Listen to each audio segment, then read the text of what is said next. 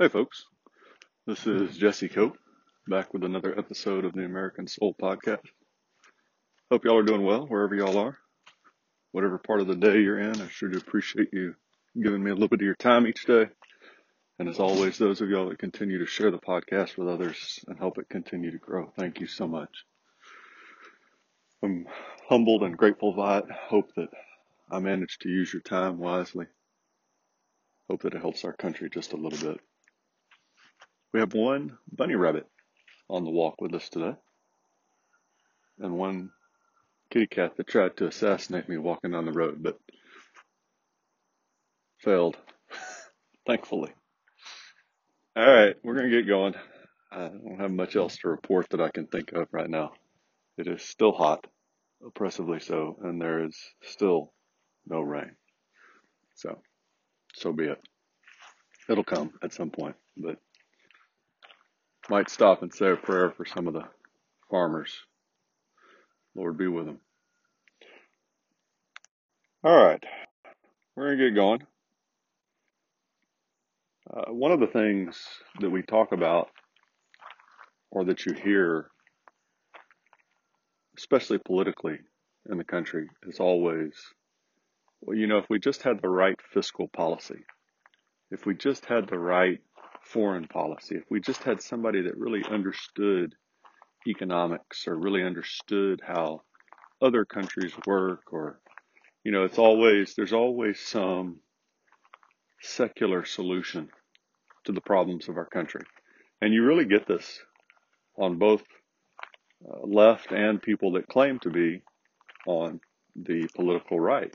You get the so-called socially liberal but fiscally conservative, right? So we're going to go back and read. We're going to start with a letter from Samuel Adams to James Warren from 1779 and kind of see what some of our founders thought about what was most important to our republic. So this is just a little snippet of that letter. A general dissolution of principles and manners will more surely overthrow the liberties of America than the whole force of the common enemy. While the people are virtuous, they cannot be subdued. But when once they lose their virtue, they will be ready to surrender their liberties to the first external or internal invader. I think that's a pretty big deal, folks, because that's certainly where we are today. How necessary, then, is it for those who are determined to transmit the blessings of liberty as a fair inheritance to posterity, to associate on public principles in support of public virtue? I do verily believe that the principles and manners of New England produced that spirit which finally has established the independence of America, and nothing but opposite principles and manners can overthrow it. If you are of my mind, and I think you are, the necessity of supporting the education of our country must be strongly impressed on your mind. It gives me the greatest concern to hear that some of our gentlemen in the country begin to think that the maintenance of schools is too great a burden. This is a big deal right here, folks, because I hear, even get some of the comments back from the podcast, people saying, well, we've moved past the point of public education. I had somebody a couple weeks ago say, well, you're just brainwashed, you know, to think that we still need public education. Don't misunderstand me. One, we absolutely have to have public education because there are always going to be families in certain situations that for whatever reason can't figure out how to educate their own children. The problem is we have taken public education and done pretty much the opposite on every single issue of what we need to do today. And so you can't have that. You're having taxpayers publicly fund education that goes exactly against the founding principles of the country. It's literally destroying the future of our nation right now, the way we're running public education. And so a lot of people see that. That's why you see the continued percentage across the nation increase in homeschool. That's why you see the success of many charter schools, private schools. So both things can be true at the same time, folks. One, we have to have public education, but two, not in the current state. We can't have it in the current state. It would be better not to have it. We're doing more damage with public education today in the way that we have it than if we didn't have it. But not having it is going to be dangerous. So the point is we've got to fix it. And Samuel Adams here, what he's saying is the main point for the country is virtue. You've got to have virtue. And one of the only ways to ensure that that happens, he said, is supporting the education of our country. And he was very concerned that some gentlemen, right, think that the maintenance of schools is too great a burden. The problem isn't the system, like needing the system. The problem is the way that we're running the system today, folks. Make sure you understand that. And we're going to come back and hit that a couple more times. Let me see. Where did I get? There we go. I wish that they could hear the encomiums. I pronounced that wrong, folks. Sorry. That are given to New England by some of the most sensible and public-spirited gentlemen in the southern states for the care and expense which have been freely borne by our ancestors and continue to this time for the instruction of youth. Virginia is duly sensible of the great importance of education and, as a friend in that country informs me, has lately adopted an effectual plan for the necessary purpose. If virtue and knowledge are diffused among the people, they will never be enslaved. This will be their great security. Virtue and knowledge will forever be an even balance for powers and riches. I hope our countrymen will never depart from the principles and maxims which have been handed down to us from our wise forefathers. This greatly depends upon the example of men of character and influence of the present day. This is the subject my heart is much set upon, but I fear I have wearied your patience. I will conclude with my most ardent prayer that our last days may be our best days, and our last works our best works. So, just to make sure that we're clear on this, that Samuel Adams, when he's talking about virtue, was talking about based on the principles of Christ. In his Rights of the Colonists from 1772, the right to freedom being the gift of the Almighty, the rights of the colonists as Christians may be best understood by reading and carefully studying the institution of the great lawgiver and the head of the Christian church, which are to be found clearly written and promulgated in the New Testament. So this virtue that he's talking about has got to be based on the principles of Christ, which is the main issue with public education today. There are other huge issues. The fact that the school hour is longer than a working man's day for many kids, a grown working man's day. The fact that the school year continues to get longer and longer. The fact that the home life for so many of these kids is broken and dissolved, right? Those are huge issues too, huge issues. But the biggest one by far is that we've taken God since 1947, continually marching this direction. We've taken God out of the center of public education. If you're a private citizen and you want education that's completely rejected God, that's fine. That's on you. You can go pay for it. You can go find somewhere and spend your money. But if you're going to take money from taxpayers in the United States of America, which is a Christian republic, undeniably, unless you're completely ignorant of history or you've got malevolent intentions, you have to have that public education based on, centered around, not just, 30 minutes in the morning, but each class period like we've talked about. And it's not hard, folks.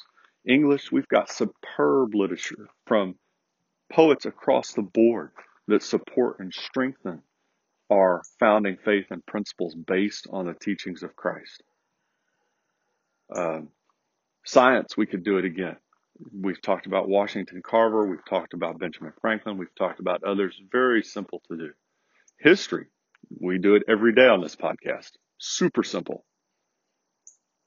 Math, as I said once recently, I'm not an expert in that field, but I'm sure that somebody that is could figure it out. If we don't have public education funded by public taxpayers centered first and foremost on God and the Bible and Jesus Christ, then we are undermining the very foundation of our future. Jedidiah Morris talked about talked about that, and good Lord, I wish I had that quote right now, but I don't. Talked about if the foundations be destroyed, right? And what he was saying is if we destroy Christianity, if we destroy the principles of Christ, if we take that out of our system, and a number of our presidents have talked about this, you know, if we take those out of our system, out of our public institutions, out of our history and heritage, what do we have left? I think Harrison, maybe not. I'll have to go back and find it. You know, he said, if you take it out of your family, if you take it out of your Constitution, if you take it out of all your public laws, what do you have left to tie society together? We have nothing. And folks, whether you're, you know, regardless of what people who vote for, support, are indifferent to the evil values of the left, whatever they say, regardless of that, their actions show that that's what they want. And maybe want is the wrong word. You can change that word, but their actions show that that's the direction they're going. That's the direction they want the country to go, is to undermine our foundations and radically destroy and change the country. And that is the direction we're going. Abigail Adams, a couple great ones from her before we wrap up. I just thought, because it shows again this need for virtue that Samuel Adams was talking about in his letter, and that virtue has to be tied to education, folks. But this is from 1775, November, wrote to Mercy Warren, actually. A patriot without religion, in my estimation, is a great paradox as an honest man without fear of God. Is it possible that he who has no moral obligations can have any real goodwill towards men? Can he be a patriot who by openly vicious conduct is undermining the very bonds of society? The scriptures tell us righteousness exalteth a nation. Folks, Abigail Adams, I'm a big fan of hers. And man, this is harsh. And some of y'all, this is going to make really uncomfortable, and that's okay. That first line, a patriot without religion, in my estimation, is as great a paradox as an honest man without the fear of God. If you take God out, if you take the principles of Jesus Christ out, regardless of if a person accepts him as his Lord and Savior, if you take those principles out, you can't have a patriot. And so when you hear people today, your friends, your family, cousins, sisters, brothers, aunts, uncles, parents, children, it doesn't matter, folks. When you hear somebody say, oh, I love this country, but man, I can't stand, we've got to get God out of everything. That's not who we are. They're either lying to themselves or to you or to both. You cannot, as Abigail Adams said here in this letter, you can't have a patriot who undermines the bonds of society. And when she's talking about that, she's talking about, you go back to the first sentence, a patriot without religion is as great a paradox as an honest man with no fear of God. You cannot have a patriot who rejects God and Jesus Christ. It's not possible, folks. And you can see that today, because look what's happening to our country when we reject God out of our institutions. Have you had men and women who have rejected Jesus Christ as their personal savior, but still followed his principles publicly and in their private life? Yeah. Absolutely. That's why I always say you don't have to be a Christian in order to be an American, but in order to have the American Republic, we have to have a people that follow the principles of Christ. Another one, 1776, Abigail Adams again, writing to her husband. I feel no anxiety at the large armament designed against us. The remarkable interpositions of heaven in our favor cannot be too gratefully acknowledged. He who fed the Israelites in the wilderness, who clothes the lilies of the field, and who feeds the young ravens when they cry, will not forsake a people engaged in so right a cause, if we remember his loving kindness. I just thought that was great, especially that last little part, if we remember. And we've forgotten God, folks, and so many, just almost across the board in our nation publicly. But if we'll remember him, he won't abandon us. Doesn't mean life will be easy. You can look at the pain that our country has gone through over the last few centuries, but it means he'll go through that pain with us. One more, and then I'm going to have to leave y'all today. This is 1780, Abigail Adams writing to her son, John Quincy Adams. The only sure and permanent foundation of virtue is religion. Let this important truth be engraved upon your heart. Justice, humanity, and benevolence are the duties you owe to society in general. To your country, these same duties are incumbent upon you with the additional obligation of sacrificing ease, pleasure, wealth, and life itself for its defense and security. That's a huge quote, folks. We could probably just stop there and do a podcast on that one quote. The point, again, the reason I read this is because she ties virtue back into religion.